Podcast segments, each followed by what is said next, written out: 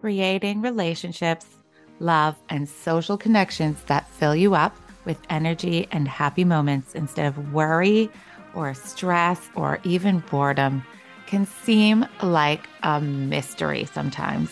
It can even be embarrassing because really, as a society, if we stop and think about it, we have stigmatized, like absolutely stigmatized, working on our relationships unless it's a last resort, unless things are falling apart and we're already miserable. Why would we even do that? Why would we wait so long to work on something? But not here. No. Here, we're about thriving and not surviving. Yes, that's right. This space right here, this little space entering your ear holes, this is where people and couples and even us can explore and learn together to be closer, to feel more love, and to have really more understanding with each other.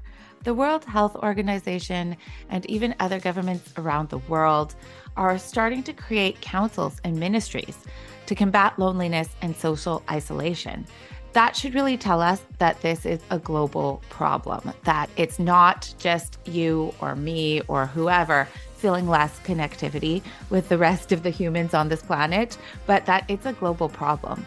And to me, that just is that now more than ever, we need to put energy into our relationship health, into our love lives, into the people and the social connections that we have right around us.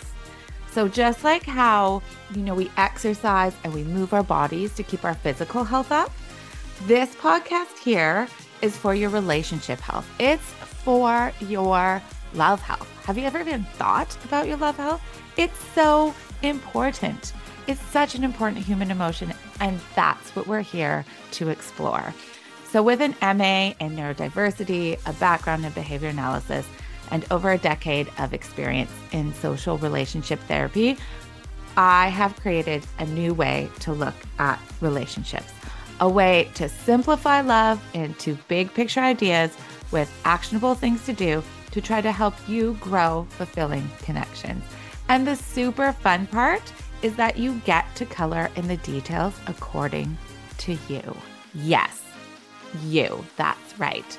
With my work and life in the NeuroSpicy community, I know that one size fits all support does not actually fit, truly.